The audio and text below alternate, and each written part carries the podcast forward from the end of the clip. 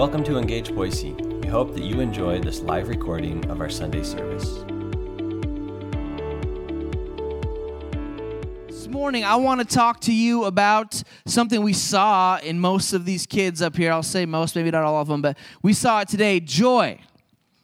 Capital J O Y, two exclamation points, joy. Not just like joy with lower case letters, but joy, big letters, two exclamation points. There's something that we tend to do as humans sometimes, and that is we often have a hard time accepting something that is great. Our tendency can be when we see something that is really good, even if it's something that we hoped for, to immediately start talking about, well, why it's actually not that good. Or, or if we can admit that it's good, how it probably won't be good for very long. Yeah, it's good today, it probably won't be good tomorrow. If you're a sports fan, you're really familiar with this phenomenon that we go through because we wait and we wait and we wait and we wait for our team to win a championship. And then what do we what do we say right away? Probably not going to win next year. Going to lose all their best guys. I know. So I have my Dodgers uh, mug that Greg gets ready for me every week here. My Dodgers. Oh, come on. It's going to be. I mean, if they don't win, it's going to kind of be a joke, right? With all the guys they're signing, but the Dodgers I started watching baseball in 1988 and they won the World Series in 1988. Orel Hershiser, Kirk Gibson, you know, he hit the homer. It's on all the like 80s compilation videos because it was so iconic. I remember where I was at our house, Fairchild Air Force Base, laying on the hardwood floor watching it. And uh, I started watching baseball around then, and I thought, well, this just must be what it's like all the time. Dodgers win the World Series. Took them 30 years to get back there. They finally won it in 2020, and everyone says that one doesn't count because it was the COVID year. Whatever, it counts. Maybe your favorite band comes out with a new record. Maybe you love music. Favorite band comes out with a new record, and uh, you're excited about it. Comes out, but your first reaction, it's not as good as the last one. Old stuff was better. yeah, no kidding. Maybe you are a movie person, right? Movie sequel comes out, and what do we often say before we ever even see a sequel? Sequels are always terrible. Every sequel's bad. Of course, we are actually right most of the time on that one. Most of the time, sequels are not that good. Except Top Gun Maverick. If you haven't seen that one, that's a good sequel. Uh, that's how you do it. On the other hand, I think the picture of joy, all the time joy, capital J O Y, two exclamation points, is our golden retriever Finn. I think I talked about him last week or two weeks ago. Uh, we got this dog over the summer. Uh, we had a golden retriever for a long time that was sweetest dog, and we got this other one uh, Finn to go along with our border collie who needed a companion. And Finn, this last week, he had the dreaded surgery. You know, the one the dogs got to have sometimes. So, you know, they don't try and make babies, that kind of thing. So, uh, Finn had this surgery on Wednesday. I uh, took him in the morning, went and picked him up Wednesday night. And, you know, it, he, it's a pretty rough deal, I imagine, for a dog. I don't imagine there's a lot of things more painful. But man, I'm not kidding you. 24 hours after surgery, this dog wagging his tail. One of his trademark things he does is he, I call him Curious Finn, like Curious George. It's like living with a real life Curious George. He just will like walk by a table and be like, oh, coasters, and grab them and walk off. 24 hours later, he's grabbing granola bar wrappers out of the trash, just eating them full on. 24 hours after having that surgery. It's the picture of joy. I'm convinced one of the reasons God made dogs actually lets us have them is to remind us to have joy all the time. Because they're so happy to see us no matter how bad the day's been. Even if we made them be outside in the cold, right? They come, we come home, they're so excited. Of course, we aren't really here to talk about sports or music or movies or even dogs today. Um, it's Christmas Eve. We're here to talk about Jesus, the Christmas story. And some of what I'm talking about today, I read this article like several months ago by this guy named Todd Brewer and he was talking about how we sometimes take the joy out of Christmas. And if we're not careful, we tend to take a lot of the joy out of the greatest story ever told, because that's what uh, Jesus coming to earth is the greatest story ever told. And I would submit to you today, Jesus did come to earth in the most humble means possible. He did. He was not born into a rich household. He would be rejected by mankind as a whole at first. But I also would want to say to you today that those humble circumstances of Jesus, they're one of the things that bring us joy. Like the kind of joy that uses capital letters and exclamation points, the kind of joy that makes you want to go yell from the rooftops, the kind of joy that doesn't just last for a few minutes or a few hours, but it lasts the entirety of time. So I want to talk for a few moments this morning, try not to keep you too long because it's Christmas Eve, about how we know it was a joyful occasion when Jesus was born, when he came to earth. Why it should bring us joy and how we find that joy. We're going to set the table this morning. If you have your Bibles, uh, we're going to read just a short piece of the Christmas story that'll be somewhat familiar to, to you. Uh, Luke chapter 2, verses 1 through 8 is what we're going to read this morning. I'm reading to you uh, out of the NIV. Luke 2, 1 through 8. Uh, your section title probably says something like The Birth of Jesus. Here we go. In those days, Caesar Augustus issued a decree that a census should be taken of the entire Roman world. This was the first census that took place while Quirinius was governor of Syria. And everyone went to their own town to register.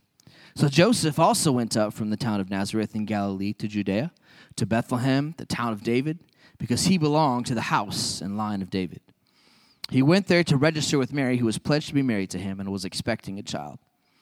While they were there, the time came for the baby to be born, and she gave birth to her firstborn, a son. She wrapped him in cloths and placed him in a manger because there was no guest room available for them. And there were shepherds living out in the fields nearby, keeping watch over their flocks at night. In a few minutes, we're going to talk about why there was such great joy. But I want to talk to you first about a few misconceptions we might have about the Christmas story that we just read. Just from those eight verses, there's misconceptions that I believe can steal the joy from Jesus coming to earth. To summarize what this our view of this passage often is, right? If you're just a modern Christian, modern person who comes to church on Christmas and Easter, right? Uh, here's the, the modern version of it, right? They come to Bethlehem, all the hotels have been booked, the snow is falling, and they're just hoping to stay warm. They end up in a cave or a building that's meant only for animals. Mary and Joseph are alone, and Jesus is born. He's laid in a feeding trough. That's the nutshell version that most of us know about the story of Jesus. And now, Jesus, like we said earlier, he was born into humble circumstances. That's the truth. And it's an important part of the story. But the way we describe it, I believe sometimes it points us more towards sadness and loneliness than it does joy. And I believe it's supposed to be about joy. Capital letters, two exclamation points. So let's unpack those circumstances for a moment. First, it's important to understand that Joseph and Mary, uh, we read it there, they went to Joseph's hometown. They went to Joseph's hometown. They went to the place that Joseph was from. There was a census that had been decreed there, so Joseph, he's forced to travel to his hometown. If it was like the other population counts of ancient times, uh, Mary might not even have been required to go. But of course, like any good man, Joseph, he's not about to leave his pregnant, uh, soon to be wife, Mary, home on her own while she's just a few months away from giving birth. That would be a bad husband, bad fiance thing to do, right? And what a good man Joseph was. I've talked about this before, man. Joseph, a man who took care of Mary and the unborn baby, even though they weren't married. Hadn't consummated the marriage, the Bible says. And Joseph, I'm sure, because humans are humans, he faced all kinds of ridicule from people who did not believe his story. Sure, and immaculate conception, Joseph. Wink, wink, right? But Joseph, he didn't go somewhere unfamiliar. He went to his hometown. It's important to understand he went to where people knew him. And the reason this really matters is because Joseph, he would not have been alone in his hometown. When you go home to the people that you know, to your family, you're not alone. If it's anything like your hometown and my hometown, especially if everyone has to come back for the census, he got there and he joined a bunch of other family members the aunts and the uncles, the cousins, the second cousins, and the brothers and sisters the one kid that calls himself a cousin so that way he can be a part of the family reunions because he hears that they're fun. All of them would have been there. And around the time of Jesus' birth, even we know this, it's not was not nearly as common for people to move long distances. And the reason it matters that Joseph came back to his hometown is because there would have been people there that loved him. And instead of being lonely, actually, they probably arrived to family members that Joseph hadn't seen recently. Maybe they'd heard about this person, Mary, but never met her. This part is not in those eight verses that we just read, but I'm going to guess there was some grumbling from family members about being forced to travel for a census that seemed like it was unnecessary. What they probably did when they got there is start exchanging stories about their journey, about their travel, right? This is what we do when we see our family after a long while. They start talking about probably their annoyance with the government, all the rules, the regulations they're being subjected to, including this dumb census they don't even need to be doing. I imagine that it would be like uh, if we went through a bunch of construction and we all met in the same place. What do you say inevitably when you meet your family and you've gone through construction? I'll tell you what I say. Bunch of workers just leaning on their shovels. Had to wait all that time. They've been working on that interchange for two and a half years. This is the kind of stuff they would have been talking about. Man, man, Roman government making us take a census. They don't even care, right? These are all things we'd be saying. This is the kind of situation Joseph walked into. Like I said, it's not in those eight verses, but this is what Joseph would have done with his family. Joseph's family was there, and that's what families do.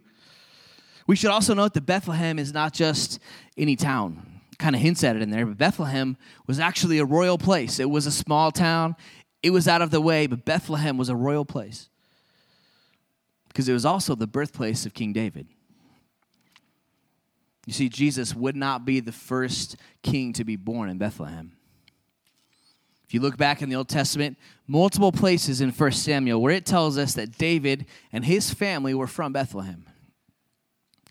We know from the prophet Micah in the Old Testament that the Messiah would be born in Bethlehem. So, this census that may have seemed pointless was being used by God to fulfill the prophecy that had been given. Just a tiny bit closer look, we can see Joseph went home to where his family was, and Bethlehem also was the birthplace of King David. It was a royal place. We also know, and it mentions it in that passage we read from the genealogy in Matthew 1, that Joseph was in the line of David. Wasn't just any guy when it came to the people of God. Joseph was in the line of David. And because Joseph was from the line of David, very unlikely he would have come to his hometown and been rejected he would have come to his hometown and his family, at the very least, would have accepted him. And you do kind of have to connect the dots a little bit to look at it this way, but not very much because none of what we're talking about would have been unusual at all, just how a family would have acted. Seems very, very unlikely that Joseph, who was a son of the royal line of David, he would have arrived in his hometown and not had family there. So Joseph, he has arrived with his pregnant, soon to be wife. And you may be asking, yeah, Joseph's family was there. This all actually makes a little bit of sense. So why did he have to sleep in the manger or the feeding trough? Well, he did do that. He was, a, but there's a small misconception. Uh, something that helps us understand there may have been more big joy, J O I, capital exclamation, capital letters, exclamation points, than we first thought, is that the manger was probably not located quite where we thought traditional uh, translation of Luke 1 7, uh, if you have like King James, New King James, it says there was no room for them in the inn. If you have the newer NIV, like I read, it says uh, there was no guest room available for them. Of course, if we hear no room in the inn, that's, that makes us think of a motel, right, or a hotel.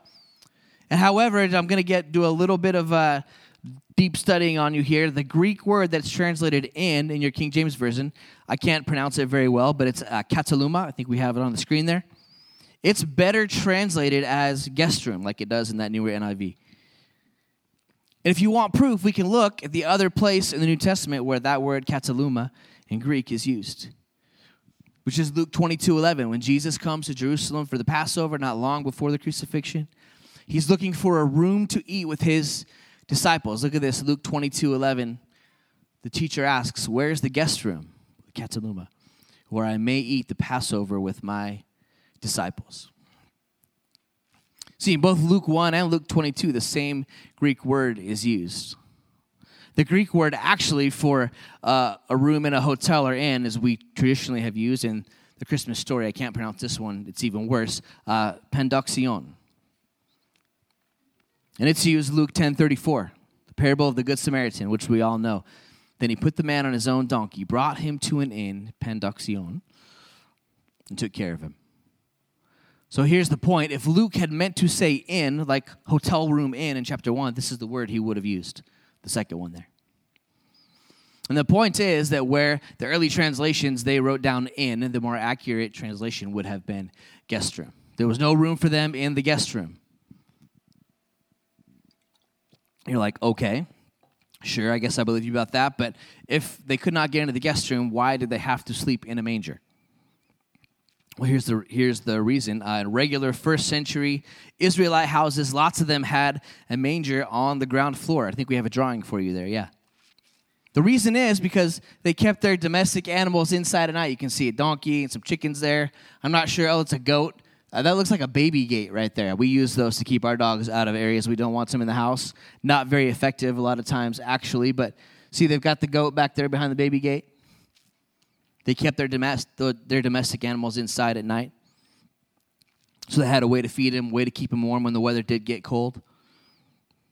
So, yes, Jesus was laid in a manger, but it was likely inside around the rest of the family. And that changes our perspective a bit. Instead of being out in the barn, he's inside the house with everybody else.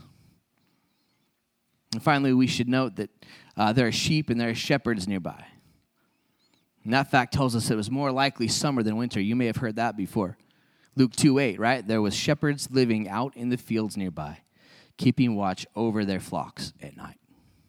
All that means is that it was probably warm and not cold. And all of this stuff, it seems like really small details, but you put them together and you find that, yes, the circumstances were humble. You have probably done this before. You've probably come to town, crashed on a family member's floor or couch because the guest room is already occupied. You've probably all converged somewhere, commiserated together about how bad the trip was, how bad the travel was. But the point is that even if the lodging was not ideal, Jesus' birth in Bethlehem was cause for celebration and not sadness. It might have been out of the way. Bethlehem was out of the way. The house may have been crowded. Uh, it's in that graphic, you couldn't hardly see it, but these houses were pretty small. House may have been crowded. They may have had to clean out the feeding trough as best as they could because the goats used it the night before. But it was probably during a warm time of year.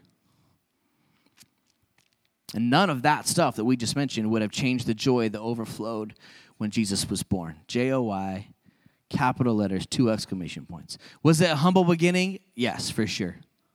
But was it somber? I don't think so. It was anything but somber. Again, there's a, a, tiny bit of inference there, although the Greek words help you know that this is probably the direction we should think. Some of what we talked about is just looking at the culture of the time. But I do have for you three reasons I am certain there was joy that day. First one is this everyone sang. Everyone sang. We sang this morning, right? Unspeakable joy. Joy to the world. Everyone sang. I know that singing is not always a cue that there is happiness. Uh, there are certainly songs that are born out of sadness, those are in the Bible as well. But in this case, everybody was singing. And where there is singing, there usually is emotion. And the songs that we have the words for in this part of the Bible are breathtaking, actually. I'm just going to take a quick look with you at everyone who sang. Write these scriptures down as you go along. Go look at them later if you want to. The first one we have there is Elizabeth sang. If you're like, who's Elizabeth? She's another character in this story. Elizabeth, she was pregnant somewhat miraculously herself with John the Baptist. You're familiar with the story, right? Her son John, he would prepare the way for the ministry of Jesus on earth. Listen to what Elizabeth sings. And by the way, this is what Elizabeth sings when she becomes pregnant at the age of 88. We were somewhat surprised when we found out we were going to have a baby March 6th. I'll just give you a clue 88 is not close to the ages of us, okay? she becomes pregnant at 88, Elizabeth does. Luke 142. Here's the 88 year old pregnant woman. She says, In a loud voice, she exclaimed, Blessed are you among women, and blessed is the child you will bear. But why am I so favored that the mother of my Lord should come to me? Mary has come to talk to him. She's pregnant at the age of 88, kicking enough that she says that the kids are like leaping together in the womb, John and Jesus. And she said, Why am I so favored? The mother of my Lord should come. That does not sound like a somber woman to me. This is the song of someone who, even though she somehow has become pregnant at the age of 88, she's full of joy. Capital J O Y, two exclamation points. Another one you can write down Mary sang. Mary, mother of Jesus, sang. And there's a beautiful part in, uh, in Luke, Luke 147 through 55. It's referred to as the Magnificat, probably in your Bibles. Probably a, a subtitle. The subtitle might say Mary's Song of Praise. We're not going to read the entire thing, but look at how it begins. Luke 1 46 through 48. This is Mary, mother of Jesus. And Mary said, My soul glorifies the Lord. My spirit rejoices in God, my Savior, for he has been mindful of the humble state of his servant. From now on, all generations will call me blessed. This is the teenager who's become pregnant by immaculate conception, having to explain this to people over and over again, I'm sure. And if you read the rest of what Mary sings there, she realizes the gravity of the situation. The Bible even says for Mary that when Gabriel the angel shows up to tell her what uh, that she will become pregnant with God's son, she is greatly troubled. It says before that. She's greatly troubled because she knows, Mary knows, any uh, good person in this culture, they would have known that if an angel shows up to talk to you, like in the sky, uh, it's a really big deal and it's usually not something good. That's why the angel says, Do not fear, and it's why it says she's greatly troubled. But she sings with joy and not sadness. From now on, all generations will call me blessed. She sings with joy, and not sadness. We see also that Zechariah sings. If you don't know who Zechariah was, uh, he was the father of John the Baptist. He was Elizabeth's husband, the lady who got pregnant at age 88. Zechariah, we think, was about 70 where John the Baptist was born. And I, just when I was looking at it this week, I was thinking uh, he Zechariah was in for a lot of late nights at a pretty advanced age. I'm thinking 44, which is how old I am, sounds like really old to be getting up in the middle of the night with a baby. This guy had some years on me. In fact, Zechariah was so surprised that when the angel Gabriel, same one who came to Mary, that when the angel Gabriel comes to let him know that his wife would have a baby, he says to the angel, It's possible. Sorry, you're wrong, angel. Because of his lack, lack of belief, Zechariah is rendered unable to speak until John the Baptist is born. And still, when he can talk again, Zechariah sings. I would only assume this is shortly after he can talk again when his son is born. Luke 1 68, 69. Praise be to the Lord, the God of Israel, because he has come to his people and redeemed them. He has raised up a horn of salvation for us in the house of his servant David. 70 year old man, about to be up with a baby in the middle of the night, just been mute for who knows how long because of his unbelief. And when he can speak, he says, Praise be to the Lord, the God of Israel. It doesn't read like sadness to me. That reads like joy, capital J O Y, two exclamation points. We see also the angels and the armies of heaven, they sang. We've seen what the people on earth are doing, and now we see what is happening in heaven. I'm going through these fast, but Luke uh, 2 13 and 14 tells us this Suddenly, a great company of the heavenly host appeared with the angel, praising God and saying, Glory to God in the highest heaven, and on earth peace to those on whom his favor rests. And when a great company of the heavenly hosts appears and sings, it must have seemed like the sky itself was singing. I would have loved to be there. The angels, the hosts of heaven, saying, Finally, back on earth, after they've seen Jesus the shepherds sing as they return to their flocks.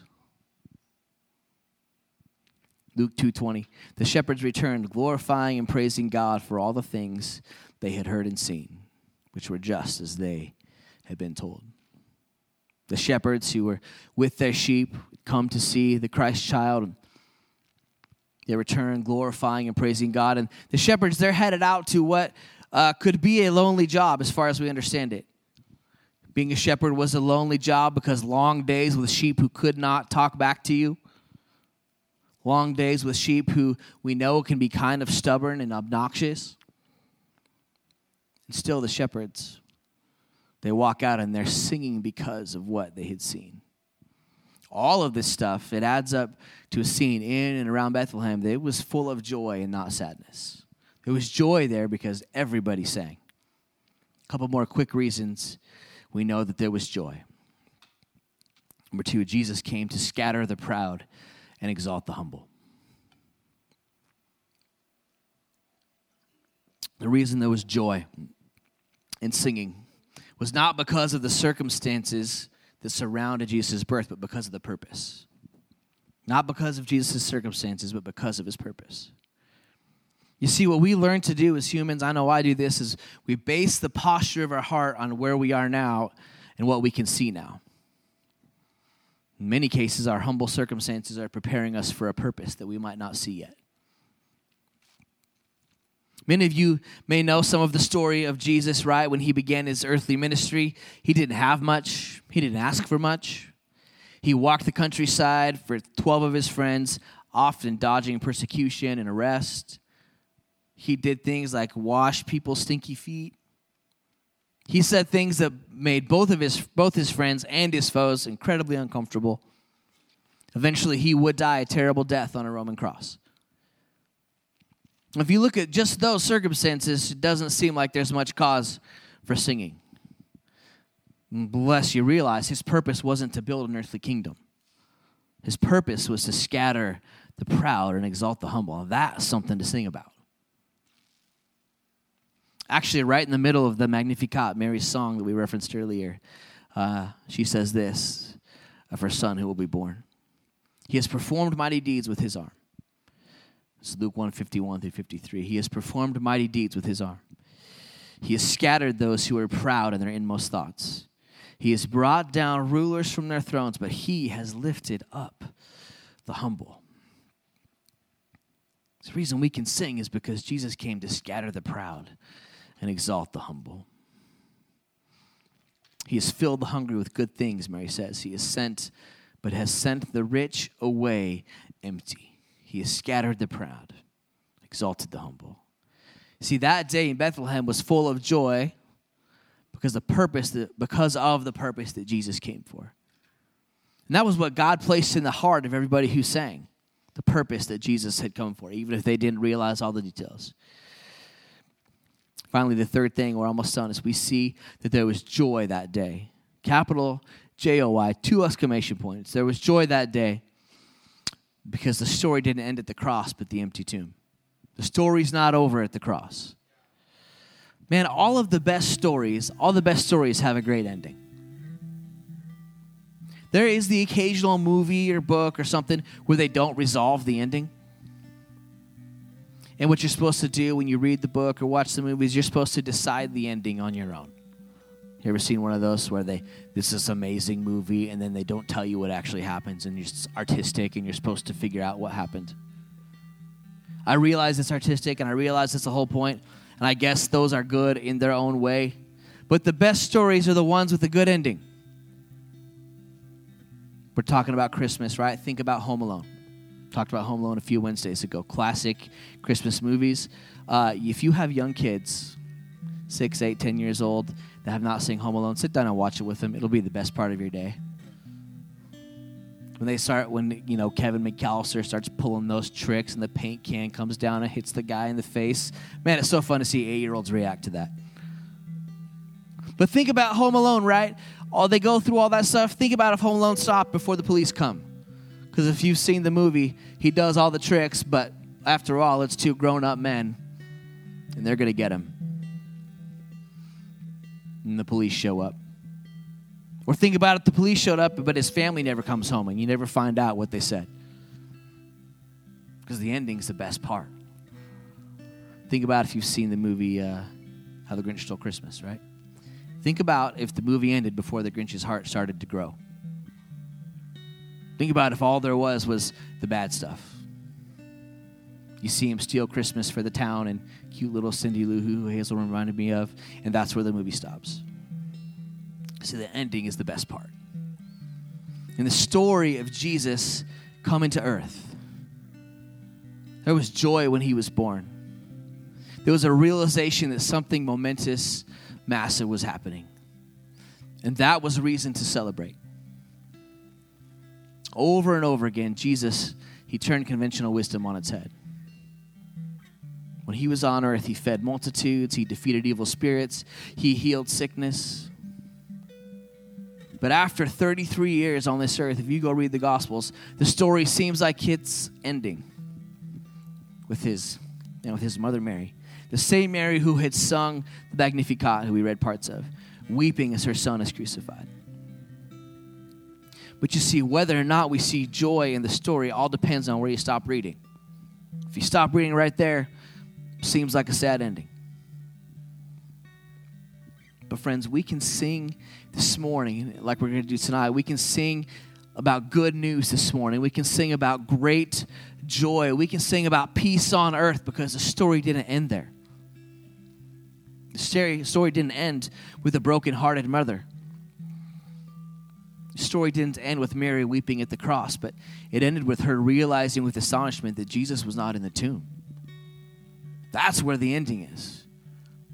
And that's why there's good news of great joy. There was joy, capital J O Y, two exclamation points, in the humble town of Bethlehem that night. Not because of the circumstances of the day, although maybe they weren't as bad as we thought after all. But there was joy because of the purpose that Jesus came with. Jesus came with a purpose, friends. And that was to bring salvation, to bring new life to you and I.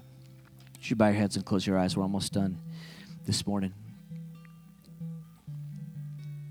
The purpose of Jesus was to bring salvation to you and I. Jesus tells us in the New Testament, if you read in the book of John, uh, John 10 10, I have come that they may have life and have it to the full. You may have heard it said that he came to bring life and life abundantly. I don't know every one of your situations in here, but I do know for sure that God's hope is that you will live a life that's full of His joy. The thing is, having the joy that God has sent to earth, it doesn't begin with uh, fancy cars or nice houses or big bank accounts. It begins with accepting the free gift of salvation that Jesus brought with him to earth when he came as a defenseless child. And today, what the Bible tells us, what the Bible that we read out of, it tells us all we must do in our hearts, and it's between us and God, is we just need to admit that we're sinners. Admit that we need the grace that God has given us through Jesus. The Bible tells us to repent of our sins, ask Jesus to forgive us. And tell Jesus, the servant king who was born in a manger, Jesus, you're Lord of my life. For those of you that already know Jesus today, I believe God wants us to know today that it's impossible for us to have joy without gratitude. If you've been struggling to find joy in what God has given you, it's really hard to do if we're not thankful. I've found that from personal experience. So if you have known the Lord for a while, but the days have gotten difficult and sometimes the joy is hard to see. At best, it's the lowercase letters, not the capital ones with the exclamation points. We're just going to reflect in a moment. I want to encourage you to take a moment and express gratitude for God's grace at the very least. And then from there, begin to even thank God for the tangible good things He's given you on earth, even if they're small. I want to be sensitive to what the Lord is speaking. And I'm just going to, uh, Pastor Joey's just going to play quietly like this. And I'm going to give uh, you a chance to talk to God today. If you're here today, friends, and you are far from God, and you know today you need to repent of your sins, ask Jesus to forgive you, I would encourage you to whisper a prayer to God today. Repent of your sins, ask Jesus to forgive you. Make Jesus Lord of your life. Just say those things in your heart, whisper them to the Lord. If you're here and you know the Lord and you're struggling to find joy and gratitude, uh, just ask God for it this morning as we reflect on what He's doing in our midst. Just give the Lord a moment to do that, friends.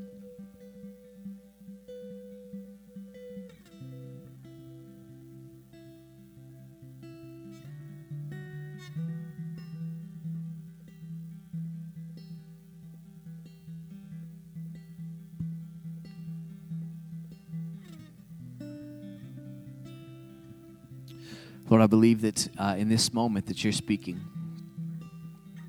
I believe that you are raising lives to you today. I believe that tonight, when we come back for uh, communion tonight, Christmas Eve service in the evening, candlelight communion, Lord, I believe uh, that you are going to call people to you. Lord, thank you because of who you are, because you were the servant king, because you came to serve, not dominate. Because you came, and even though you had all the power in heaven and earth given to you, you gave up your life. Thank you that because of that, Jesus, we have joy. Lord, for those that, uh, and sitting in their chair just now, they whispered a prayer to you, saying, Jesus, please become Lord of my life. I repent of my sins. For those that did that, Lord, I pray that you would just overcome them with your matchless grace. Let your love that never stops chasing them find them in this place, Lord. Overcome them with your grace and your mercy and your salvation. This day be a turning point in their lives. For those, Lord, that have been hunting for some joy, but it's been tough sled. And Lord, I just pray you would let your joy arise in their hearts. Thank you, Lord, that you love us, you know us, you care about us deeply, and you hear every one of us as we pray. I pray uh, in this moment, as we've reflected on what you're doing, uh, you'd speak to the deepest parts of our hearts. Lord, as we walk from this place, if it's been a tough day, Lord, I pray you would just let joy stare us right in the face. We love you, Lord. Thank you uh, for your presence here and what you're doing. In your name, Jesus. Friends, you can look up at me. We're almost done. Um, thanks for coming to church today. If you are in your seat and you you said a prayer of salvation, you asked Jesus to be Lord of your life. There's a little card in the in the front of your chair. If you wouldn't mind checking a box, um, we'd love to talk to you about it and, and, hear about what God's doing. We also have a little book we'd love to give you, just about serving Jesus. Uh, if you come find me, I'd love to give you one of those. Uh, we're so grateful you came today. Uh, please come back tonight. We'd love to have you. Uh, we're going to have a great time together, just worshiping Jesus with as much joy as we can muster. Thanks for coming to church on Christmas Eve. Uh, we will see you uh, hopefully tonight, and if not, uh, next Sunday. Thank you for coming. God bless you. We'll see you very, very soon. Thanks for joining us. If you'd like to learn more, you can visit us at engageboise.com. Have an amazing day.